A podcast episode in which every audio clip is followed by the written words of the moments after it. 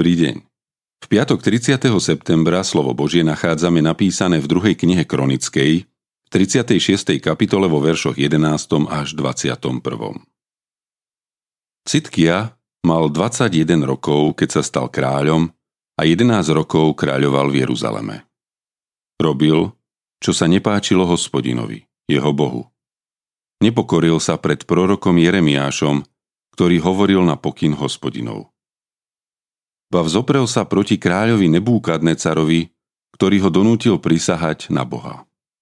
Stal sa tvrdohlavým a zanovito si umienil, že sa neobráti k hospodinovi, Bohu Izraela.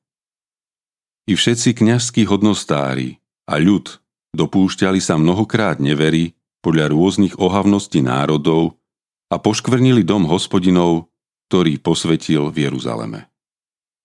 Keď im hospodin, Boh ich otcov posielal prostredníctvom svojich poslov včas a naliehavo napomenutia, lebo mal súcit so svojim ľudom a svojim príbytkom, zosmiešňovali Božích poslov.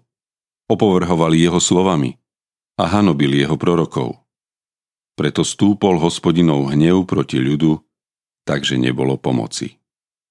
Priviedol na nich chaldejského kráľa, ktorý vo svetini pobil ich mládencov mečom neušetril mládenca ani pannu, ani starca so šlého vekom. Všetkých mu vydal do ruky. Všetko veľké i malé náčinie domu Božieho, poklady domu hospodinovho, poklady kráľa a jeho hodnostárov, všetko odniesol do Babylonie.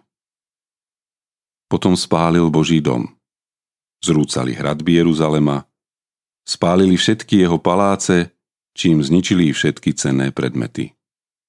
Tých, ktorí unikli meču, odvliekol do zajatia do Babylonie, kde boli otrokmi jemu i jeho synom až po nastolenie perskej vlády. Aby sa tak splnilo slovo hospodinovo, vyslovené Jeremiášom, kým krajina ako náhradu nedostane všetky svoje sviatočné dni odpočinku. Po celý čas, kým bola pustá, odpočívala, aby sa naplnilo 70 rokov.